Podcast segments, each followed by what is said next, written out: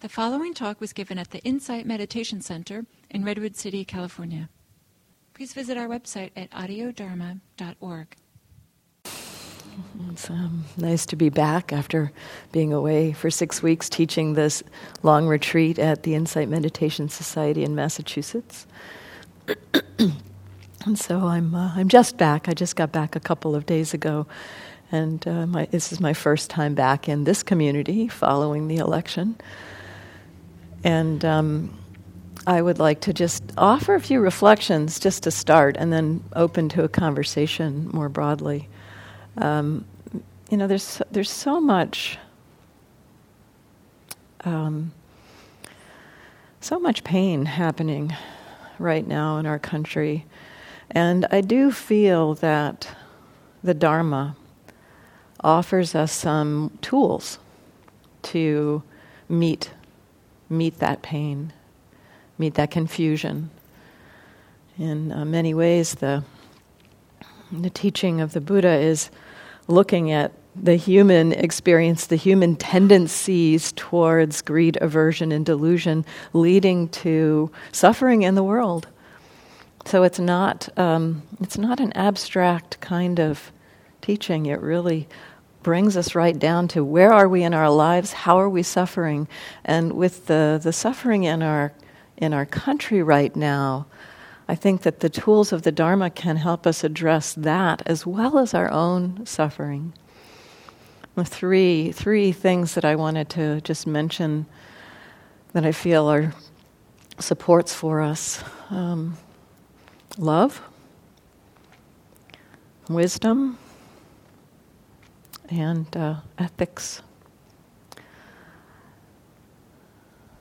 There's, there's so much hatred happening right now in our country.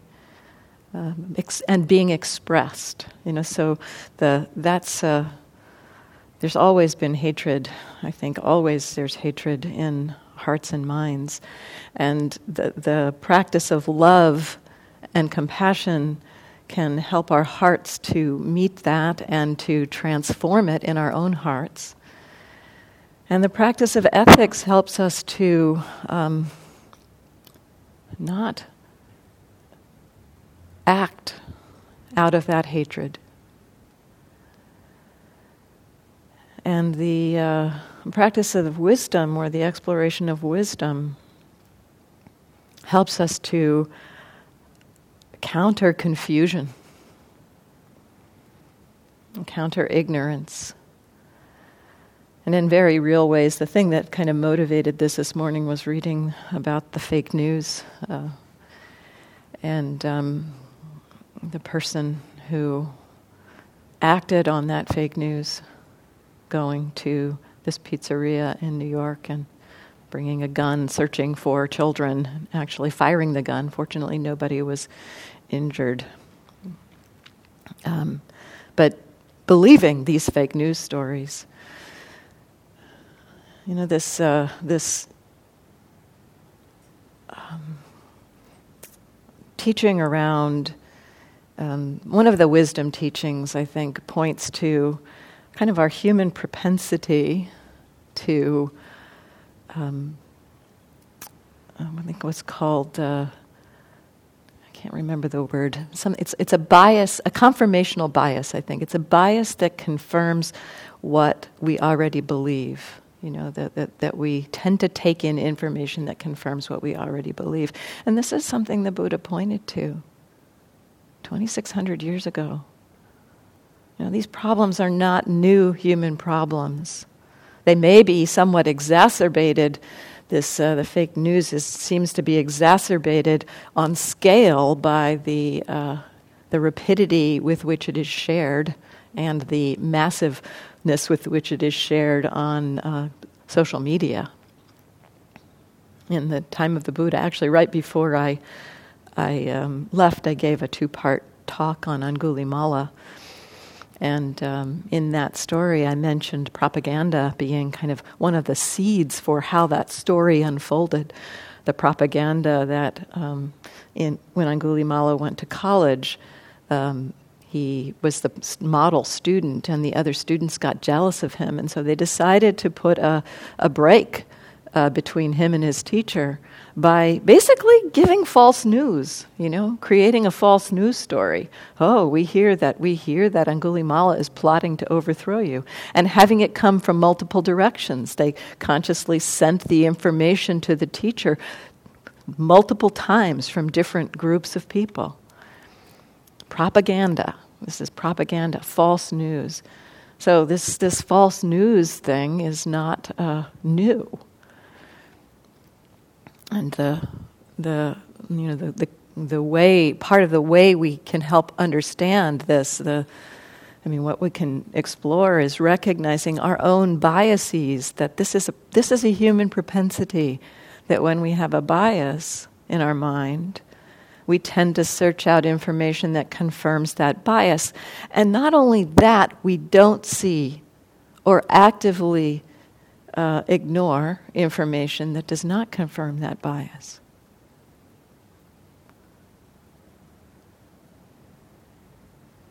It's very hard to undermine biases in our mind. I read also this morning, uh, following a chain in the news, uh, articles about false news and um, philosopher 400 years ago, Francis Bacon also pointed to this in uh, human in our human minds, the ways that we tend to, based on our perspective and views, take in information that confirms what we what we believe. Whether we've created those beliefs based on our own experience, based on um, our culture, based on um, taking in information from teachers or people we respect or political leaders. Whether those biases, those biases get created in many different ways. And the Buddha, in his teaching to the Kalamas, actually encouraged us to not simply take in information based on what we, um, what, what, uh, based on common understanding, based on what we liked, information that we liked, based on uh, respect of a teacher, but to check it out in our own experience. And so these, these tools of wisdom, of understanding basically something of how the mind works, this propensity that we all have, can help us to. Uh, do our research. do our research.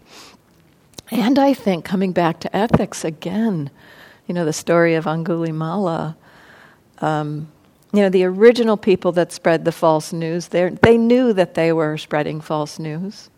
So they were, they were behaving unethically. You know, they were spreading false reports. The people who received that information perhaps are acting on what they believe are true reports like this person going to the pizzeria, acting on what he thinks is a true report. I'm going to save the children that are locked in that pizzeria. Based on, based on that, based on, on that, there's action taken. And um, ethics can help us in taking action. First of all, we need to confirm our information sources. That seems so clear, especially right now in this climate. We need to confirm our information sources. And then in taking action, we need to hold to, um, to ethics, to non harming. This, this um, exploration of non harming to me, though, is not about non action. It's about acting in ways that don't create harm. The, um, the teaching on love and compassion. You know, when, when the Buddha says that hatred never ceases through hatred, through love, uh, through non-hatred alone. Actually, non-hatred is the word used there, not love. Non-hatred may be being a little easier to contact for people that have uh, views very different from ours, perhaps, than than what we think of as love. And yet, this movement towards love, connection, in um, in terms of uh, engaging with people that we disagree with or have different views about. It's not, it's not about not acting. I mean, the, there's so many frightening things that are potentially on the, on the radar. You know, the, the registry of Muslims, for instance, is a possible thing that might be enacted by our president elect as he becomes president. Love doesn't simply mean that you just sit there and try to spread love. It may mean acting in ways, it may mean taking compassionate action to counter and alleviate and actively oppose things that are unethical. And yet, acting unethically to impose unethical conduct perpetuates the cycle. And so we need to look at that, look at that, that tendency to harden the heart and explore the possibility. So I, I, I really think that love, non hatred, and love leading to compassion as we meet suffering, and compassion being a very active emotion. Compassion wants to act to alleviate suffering.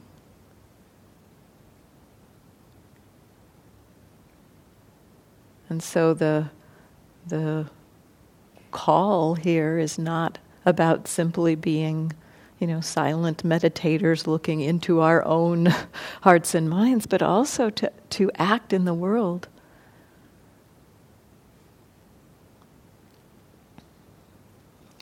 So, compassion is an active emotion that motivates us to respond. To me, that is how action the, the actions that we often make are motivated by greed, hatred, and delusion. And so uh, compassion responds in a more skillful way.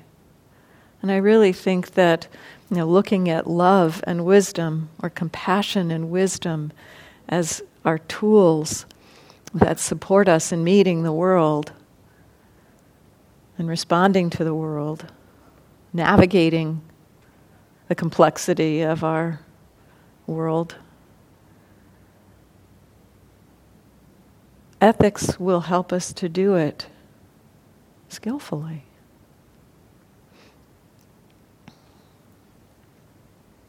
So, I wanted to s- save some time, talk, have conversation. You know, I've not been here, so I want to hear how, how are you? What are you looking at? What are you exploring in your practice? How are you meeting? What's happening for you? So open it up for conversation. Yeah, behind you. Welcome back. Um, I've been Thank struggling you. with something for a while. This was even pre election. I don't know quite what to do with it. And, um, you know, I, I listened probably as all of you uh, did. Or, uh, through the 16 months. It was it was horrific. It was brutal. It was heartbreaking. It was shocking to me. And um, then um, just realizing the election and still so heartbroken over it and somewhat fearful. But I've there are two women in my life. There's many women in my life, but there's two. They've been in my life for many decades. I've loved them. I've loved their children. They live in San Diego, and uh, they're both Trump supporters. And I can't, you know, I love these women, but if I would have met them, um, I would have nothing to do with them. So, you know, it's a real, it's, you know, I want to stay as compassionate as I can to these two women that I love, but I'm sickened over their absolute defense of Trump and us. And it's like, do you not have any human de- decency? Did you not listen to what was said the last 16, 16 months as, you know, women were de- devalued and, and, and almost every color was devalued, and you know all the assaults that was that that was that and all the rhetoric on the, that was heard. Did you not hear what I hear? This has nothing to do with being a Republican or a Democrat. This is about you know loving kindness, equanimity, compassion, the right thing. So I'm really struggling with you know with these relationships because I really don't want to have anything to do with these women. Mm-hmm. We no longer we can we know we, we we're not walking the same path here. So how do I stay as loving and kind and compassionate as possible um, when really I I'm I'm I'm appalled. yeah. Yeah, this is a good question and one that I think certainly, um, even in families, this is coming up. Um, uh, there were all these news articles about how to have conversations over Thanksgiving dinner, and, and then, you know now uh, the holidays coming up. Um, um, you know, I think we have to have a couple of different approaches here.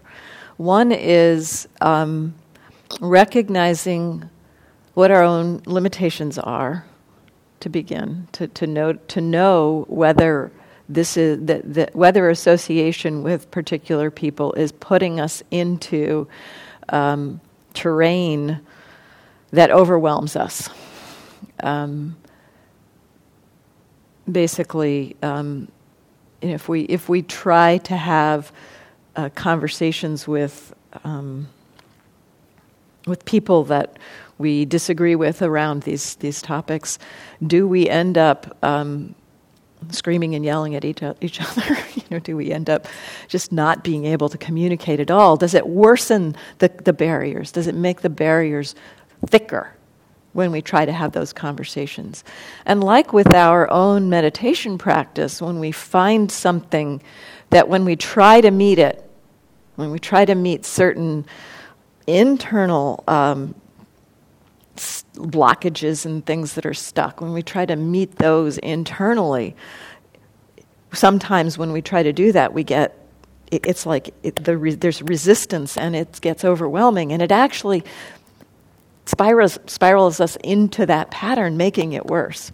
And like with meditation, when we find that trying to meet something really challenging, it's useful to uh, trying to if trying to meet something really challenging makes it worse, we need to find skillful means to step back from it, to uh, put our attention elsewhere, to find a way to balance our hearts and minds. So that's kind of the first thing to recognize: is this actually making the barriers worse? To try to have conversations, or even to be with them, you know, to to so so know know that know whether, what your boundaries are, what your what your limits are.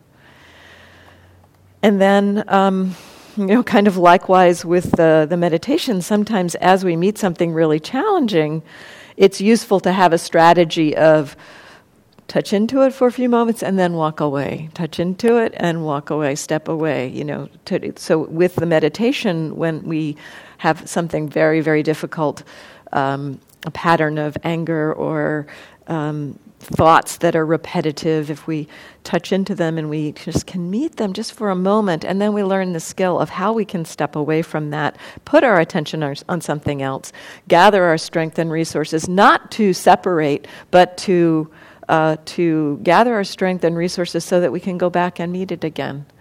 So, similarly, I think that this, this model for internal work also we can use in our relationships. And so maybe with some people that we uh, we love, we can um, make an agreement to have brief conversations, or you know, just just touch into it a little bit, and then know that when we step away from it, that we are gathering our resources to to uh, step back in to that conversation.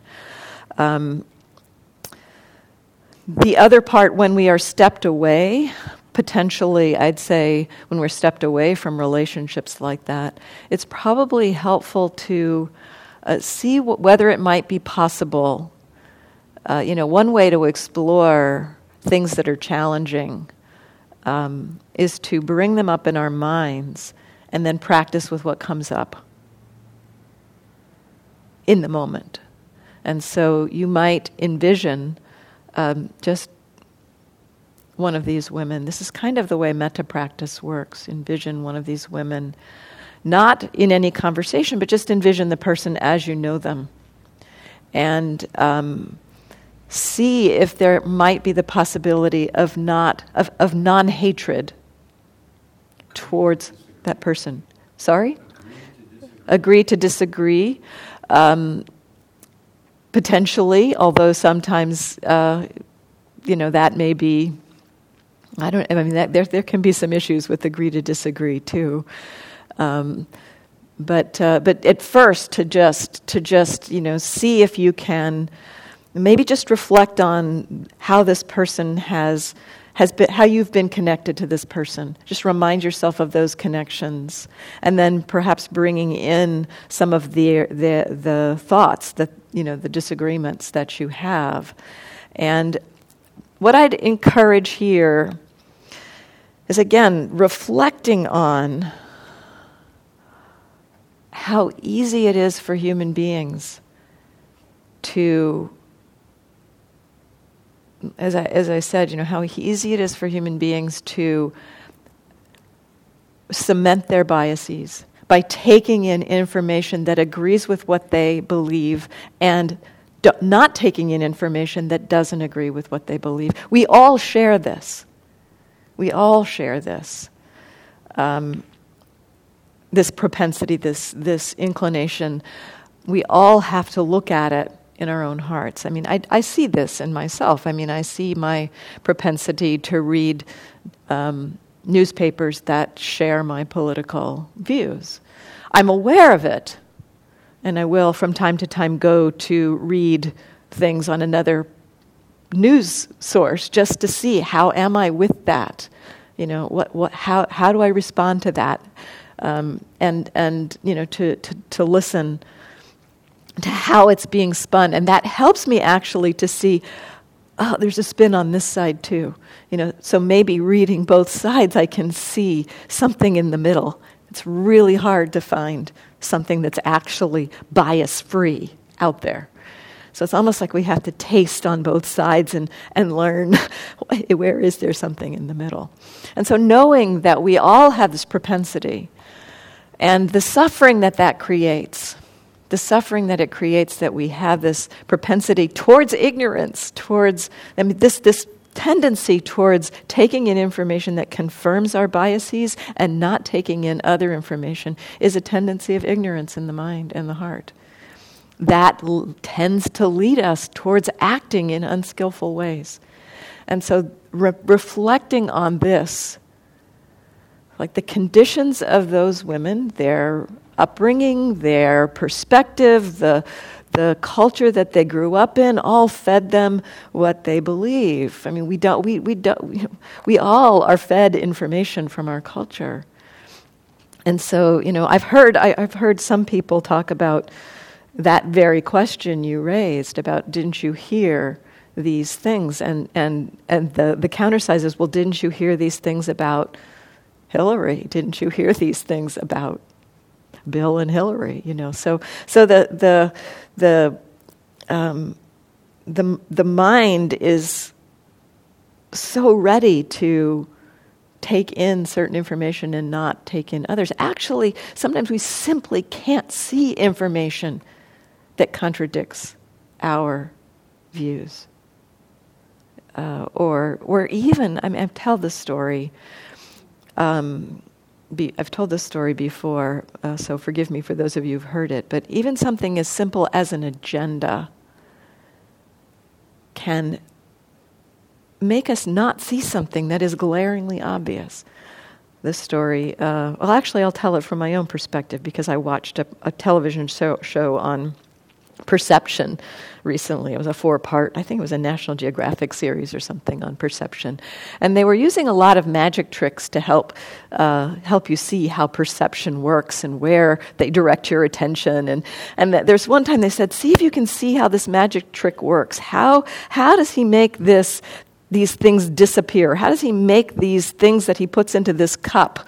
These keys put to put into this cup turn into a soda. How does he do that? And so I was watching that to see if I could see how the magic trick worked. And I might have figured it out. I wasn't sure. But the real point of this particular thing wasn't to see how the magic trick worked, but to see if you saw the huge bunny walking by, which I did not see. I did not see the huge, huge guy in a bunny suit walking by. So, you know, that when we have an agenda, a, a focus, it's like, you know, they played it back and it's like you can't miss the bunny, you know? But when we're really focused or when we have an agenda or a perspective, we take in what we're looking for. And we may not even see. We just, it's just not in our field. Consciousness is not taking it in, what we are not looking for. This happens to us not just with something like an agenda and focus, but our views, our beliefs, our attitudes. And so, understanding that, we, we understand it for ourselves, and we have to understand it is happening in everybody. It is multiplied by 7 billion. And people will group with people who share their beliefs, further cementing their beliefs. So we have to have some understanding. This is where com- some compassion can come in, perhaps. Maybe this avenue for compassion to recognize that the, the perspectives, the views th- that they're holding are reinforcing themselves. So so maybe there's an avenue for compassion there. And then, you know, potentially to begin to, um, to have conversations. And what I found interesting in terms of conversation is taking a deep breath and rather than saying, Don't you see how wrong you are, saying something like, Why, why, why do you think that way? What are you concerned about? to to to um, to, to kind of hear what's underneath the the surface. So those are some some a few thoughts. There's there's probably a lot more uh, a lot more um, things. I you know the, the agree to disagree. I feel like it it creates a container perhaps where people can set aside things um, and yet, it keeps things divided. So, the, the, I'm curious about the, the, um, the idea of finding ways to uh, bridge, come to understand, and maybe bridge the divides, even with narrow bridges. um, uh, and coming to understand a little bit, you know, especially in the underneath, because, you know, actually, I think so. There's a lot of suffering out there right now. Suffering, ah, there's so much suffering, so much conflict, and and yet, in my own heart, in my own mind, I've seen so much suffering comes when uh, you know, it's like anger and, and um, depression, all of these really reactive emotions arise in my own heart when, um, and there's a thread in both of those, in, in, in, in, the, in those reactive emotions, there's a thread to uh, a, um, a wish to be safe, to be happy, to be healthy for my families my family to be safe and healthy, and my friends to be safe and healthy. There's, there's a link between that anger and this wish for well being. And what happens often is that wish for well being kind of collides against things are impermanent, things are unreliable, and things are out of control. These truths that the Buddha points to. So these two, the wish for well-being, happiness, health, collides with this wish for, or the, the truth of things are unreliable, impermanent, out of control, and suffering's created. Anger, frustration, hatred, hostility, greed, pride, created from the collision of those. And yet, and yet the suffering itself points us back to those two It's not like I sometimes say, sometimes it used to feel with my anger in particular. The anger and the self hatred, I had a lot of self hatred, were wholly bad. I needed to like take a scalpel and like excise it and like it was a cancer or something and I needed to cut it out and throw it away. But what I've seen is that the that those emotions, the self hatred, the the um, the anger, had their threads to love and truth. And so it's not going to like just simple it's like we cannot cut out that excise that whole thing because it's got threads to wisdom and love.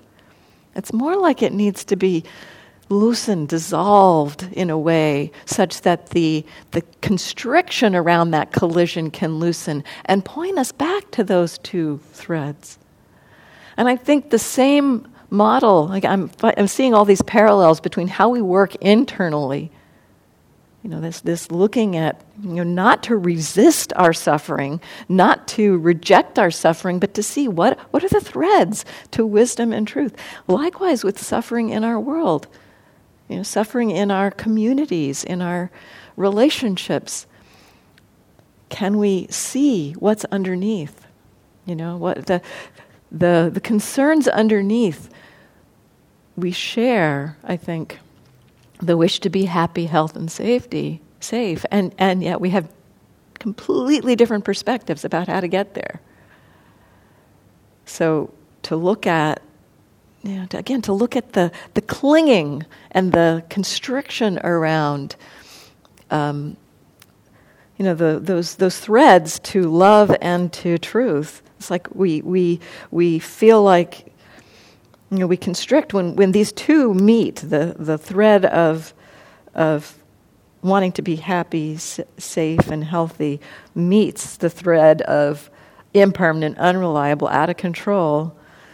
We may feel like, well, either this is just completely wrong, we have to fix the world, or the wish for happiness and well being is somehow wrong. And the heart the heart can begin to expand to recognize neither is wrong. They are both kind of the nature of being human. That we have this wish. And when we have this wish for safety and happiness and well being, and we feel it collide with those truths, often there's this constriction of it's not possible to be safe. How do I, how do I build my walls? How do I make myself safe? How do we do that?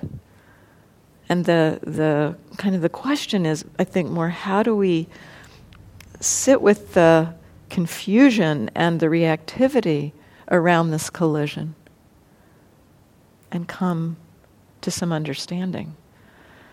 So I really think that our practice internally, may we bring it to the world. you know, may we bring this inner practice of exploring suffering, to have the courage to do it in conversation, to have the courage to, and, and know where our limits are, know where our, our boundaries are, and, and know when we need to take a step back. So I hope that was at least a little bit touching on your question. Um, Liz?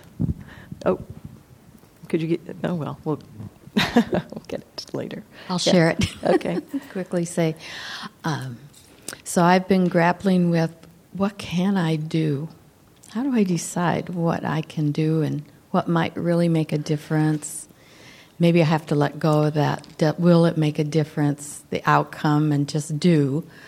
Um, I want to develop skills to listen. I do have a friend as well, a decades old friend who is seeing things differently than I am. And I'm, I'm imagining bef- am preparing before I even start to listen. But I, it's listening, I think, that I'm starting to focus or narrow in on and how to do that and how to develop a really good skill to I, listen. I think you just answered your own question. That, that that's I mean that's a beautiful place. I mean in, in a way, the skill of listening is the beginning skill in a way, kind of like the mindfulness is the beginning skill that we develop to meet our own experience. Listening is the skill to develop to, to begin to meet experience with others. And um, can we listen in a way that is neither checked out, kind of in a pseudo equanimity, uh, but also uh, not sucked in? So, you know, what, what might that listening be? Can, there bring, can we bring the tools of, you know, the seven factors of awakening mindfulness, energy, interest, um, joy, delight, tranquility, equ- uh, equanimity, and some measure of stability of mind to our relationships? So to me, this is, this is in some ways a, a, call to bring the Dharma out into external, into relationship, into community. And uh, I mean, others have talked about this before, but it, it, uh, it does feel to me like it's, it's becoming accessible in a way to, to look at how these tools of the Dharma can meet us in relationship as well. It's not just about looking inside and and sitting in silence and closing our eyes and experiencing the seven factors internally. We can share this externally. And then once listening has um, strengthened, there may be certain areas. I mean, there's so many different areas. Um, you know, each person may be called to kind of look at action in some particular area. And you know, I would I would say probably, and this is something that's been inspiring to me to to see just how much um, wise and ethical and thoughtful reflections there are going on. You can find those out there if you look for them. You can find those, and you know, to gravitate around those. Uh, those thoughts and ideas, and, and what, what speaks to you?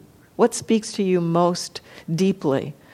I mean, we might get kind of scattered trying to do too much in some ways, but you know, what, what is it that speaks to you in the listening? Where does your heart want to respond in terms of action? To so listening. Genuine. Sorry? To be genuine. To be genuine. listening. Uh-huh. Yeah. Yeah. Uh-huh. Yeah, pass it up to, to Liz and then we'll go to the This has all been really helpful reflection. Thank you, um, especially around views and perception. Um, I'm wanting to share um, an experience that I've had since the election that I haven't shared um, in like a you know more diverse group that, other than just like with one-on-one with friends which is that i got a haircut a couple of weeks ago and as i was getting my haircut i was kind of making these decisions about how my hair was going to be cut and noticed that um, as my hairstylist was cutting the sides of my hair shorter than i had wanted the first response was fear. It was like oh no i'm going to look really queer now. Like i already look really queer and i know that and i'm like you know i embrace that and it's who i am. Um, but my first thought was like oh shit like I'm going to be a target. I might be a target now. Like thinking, oh, well, certain places I'll have to wear a hat. Certain places I'll just need to like be more aware of how I I'm perceived. Um, and I don't. But other than that, I haven't thought about it much. But then yesterday I was playing basketball with a friend, and um, looking hella queer again. And I'm like, that's that's just like my mo is like that's you know I, I, wear that on my sleeve. And these like teenage kids like drove by and yelled some really hateful homophobic things. And i was just like even here you know? Mm-hmm. it's like and it was helpful for me because i have a lot of relative privilege. And it's easy for me to be like oh it's yeah it's really bad right now but it doesn't really affect me. And yesterday it was like no, it, it does. And I can't even imagine what it's like outside of this bubble, which there's already a lot of hatred that people are, um, you know, feeling maybe more, um, more guts to sort of put out there. Yeah. Um, and I think I just wanted to share that just, just as a way to make that not invisible. Yeah. Um, and uh, yeah, it's it, it's it's real for some of us. It's like a daily thing, like thinking, you know, am I safe here? And I can't even imagine what it's like for others, but I know what it's like for me, and it's it's hard. Yeah, Yeah, thank you for sharing that. Yeah.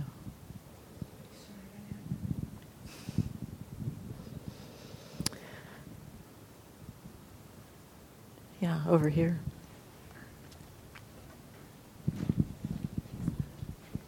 Thank you for sharing that. Um, it's kind of a non sequitur because it's going back to um, to meeting the difference in the view with compassion, and I'm finding that it is really an amazing avenue to feel compassion um, with differences going on since the election and hearing from people that you have relationships with that you don't necessarily agree with.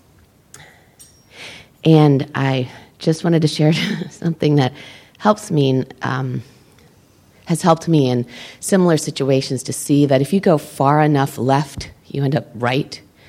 and my my um, son, who is um, very he's he's quirky for less, less uh, lack of a better word, but he's very black and white thinker, and he. Um, he's very up in arms with the corporations in this uh, country um, destroying rainforests, doing things unethically that hurt the world and people.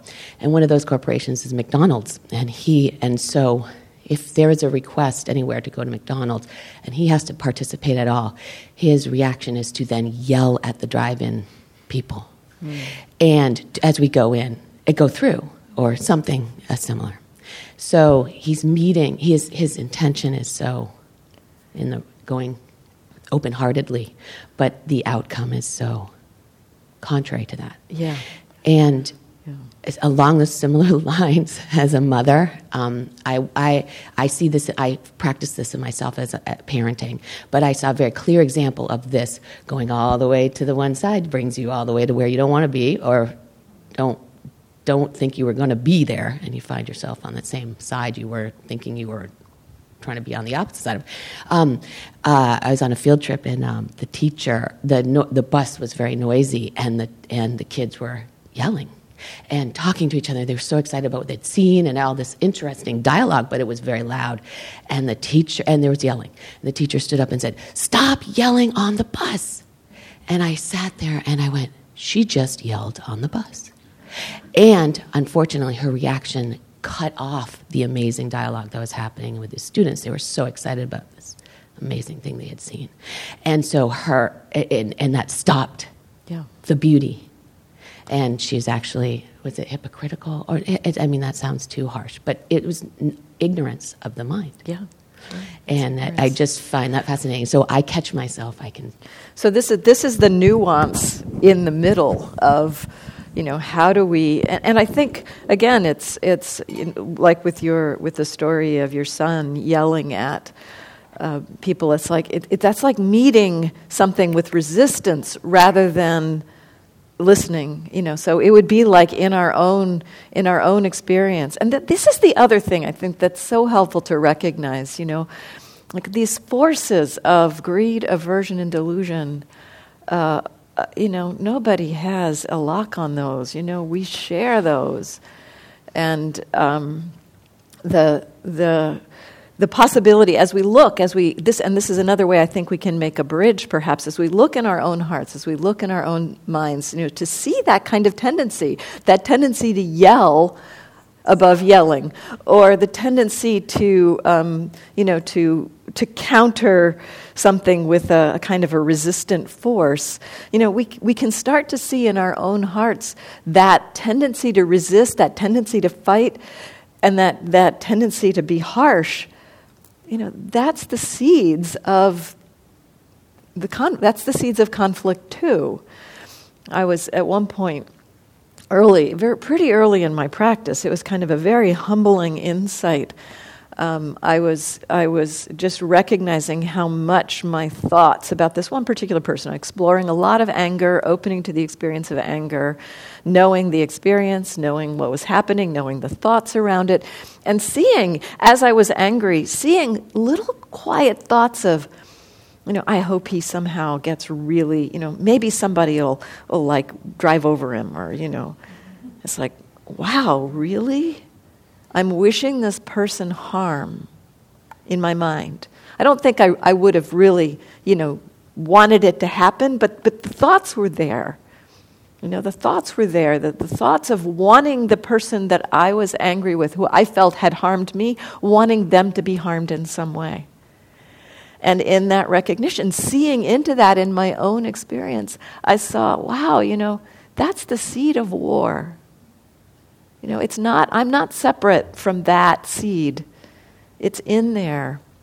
And so to, to, to not think anybody has, has the, you know, the, the, uh, the lock on that tendency, we all have that.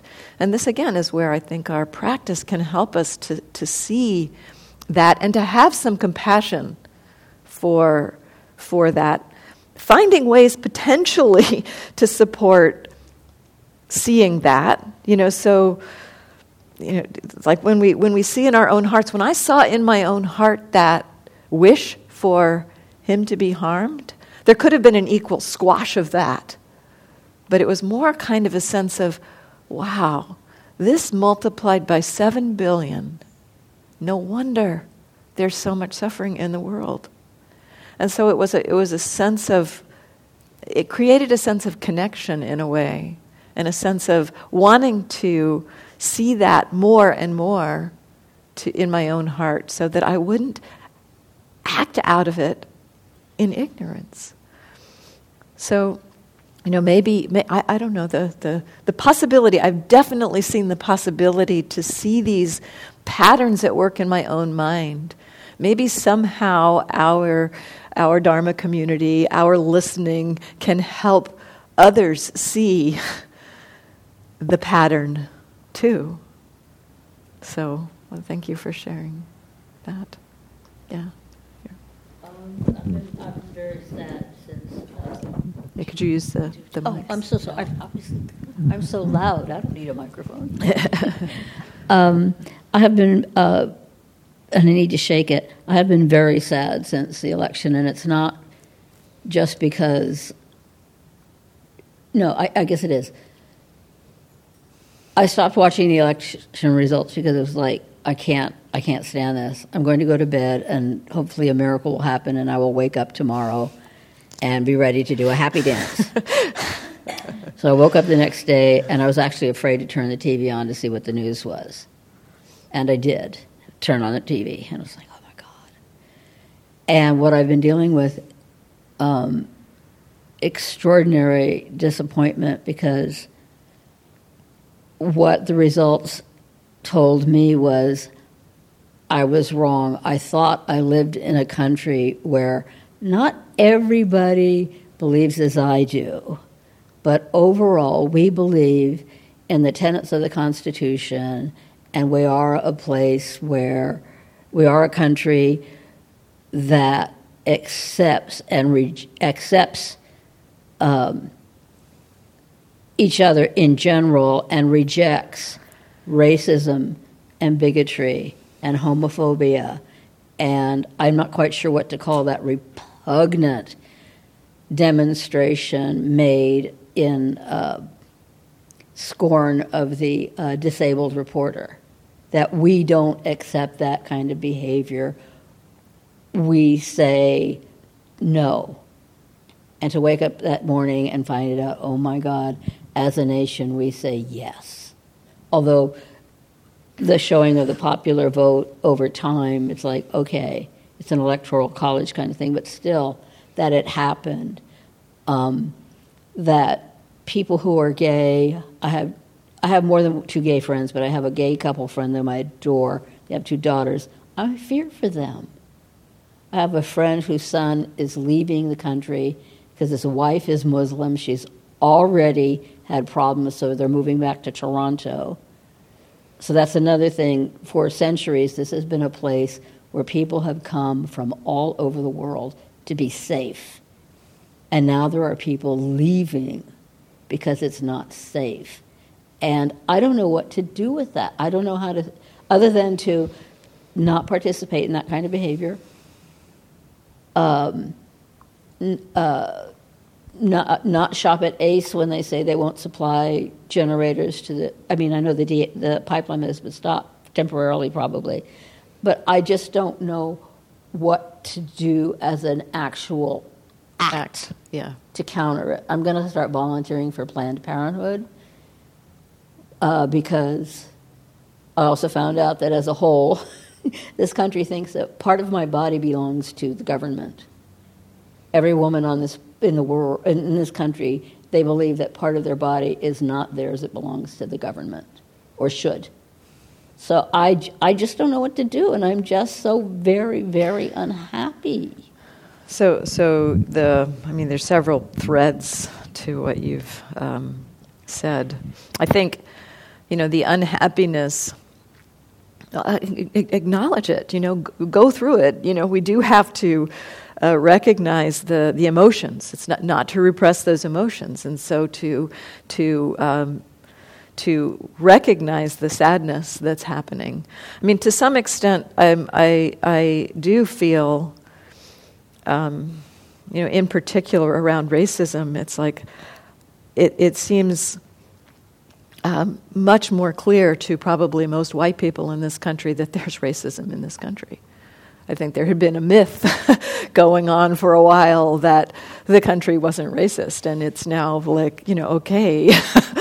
uh, it's, it's an interesting kind of thing that it's, it's uh, you know, we've been deluded thinking this country was not racist, not homophobic, not, not um, you know. T- so, to some extent, there's more. It's more um, out there, and yet being out there, it's also more dangerous, perhaps. So that's that's where I'm concerned about ethics. You know, it's like I'm glad to find out. You know, it's like the stuff that's underneath. You know, like when I look into my own experience, I'm glad to see that thought.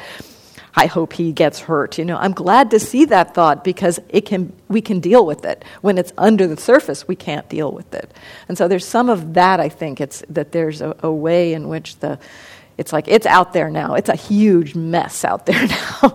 so to some extent, we have maybe more to do to to address it. And and taking action is one way. Um, you know, I, I read an article that kind of was inspiring about you know, what to do if you see somebody targeted, you know, how, how to respond to that. And um, uh, so, so, you know, things like that to just, to just, um, as you say, to, to, to not be passive. That's, I think that's, that's an important piece. I think we've, we've often in this country uh, felt, well, somebody else is doing something, it's not my business. And it feels very much like it's all of our business in some way to respond to hatred when it's being expressed. It's not, it's, it's not just, you know, uh, something to step back and let them deal with it. So, um, and then in terms of what to do, again, as I said earlier, you know, there's so many different areas. Um, you know, volunteering for Planned Parenthood, that's a piece that feels very very um, close to your to your heart. So I encourage uterus. your uterus close to, close to your body. so, so you know to to to find those places where it does feel like there's a heart connection. We're not going to all be able to address all the different pieces, but to find the place where you have that heart connection and explore with compassion the listening and the the compassionate action. Yes, I don't want to hurt. I've, I've, I've spoken before. You know, I come from violence and stuff like that. So I don't want to hurt anybody. I know what it's like to be hurt.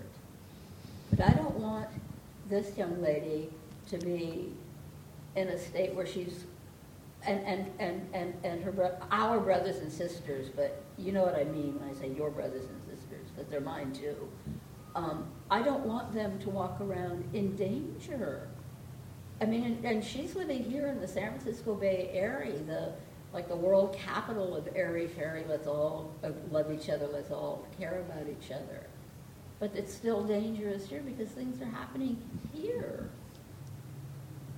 And I don't, I, I can't stand that Blair's, oh, I'm sorry, this, uh, my friend's son and daughter-in-law are literally, today, they're still packing because they're literally leaving the country but she's already had problems. Yeah. Because she wears, I can't remember what it's called, but she wears the. Thing. The scarf, yeah. Yeah, actually, she just wears a scarf, I just call it a scarf.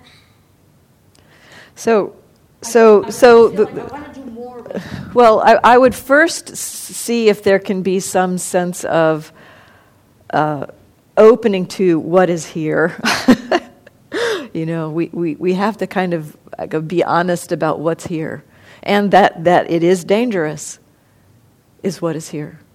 How do we meet that? And not with, um, I mean, there will be some fear, there will be hate, there will be hatred that comes in response to hatred, and yet that is the place that, you know, we need to, we need to unveil that in ourselves so that we can um, uh, maybe find a way forward. Maybe find a way forward. I don't know. I don't know what's going to happen. Part of the other thing, you know, I think we, we have to, to um, be prepared for more suffering, you know. And how do we meet that? How do we meet it? So it's time to stop. Thank you for the conversation.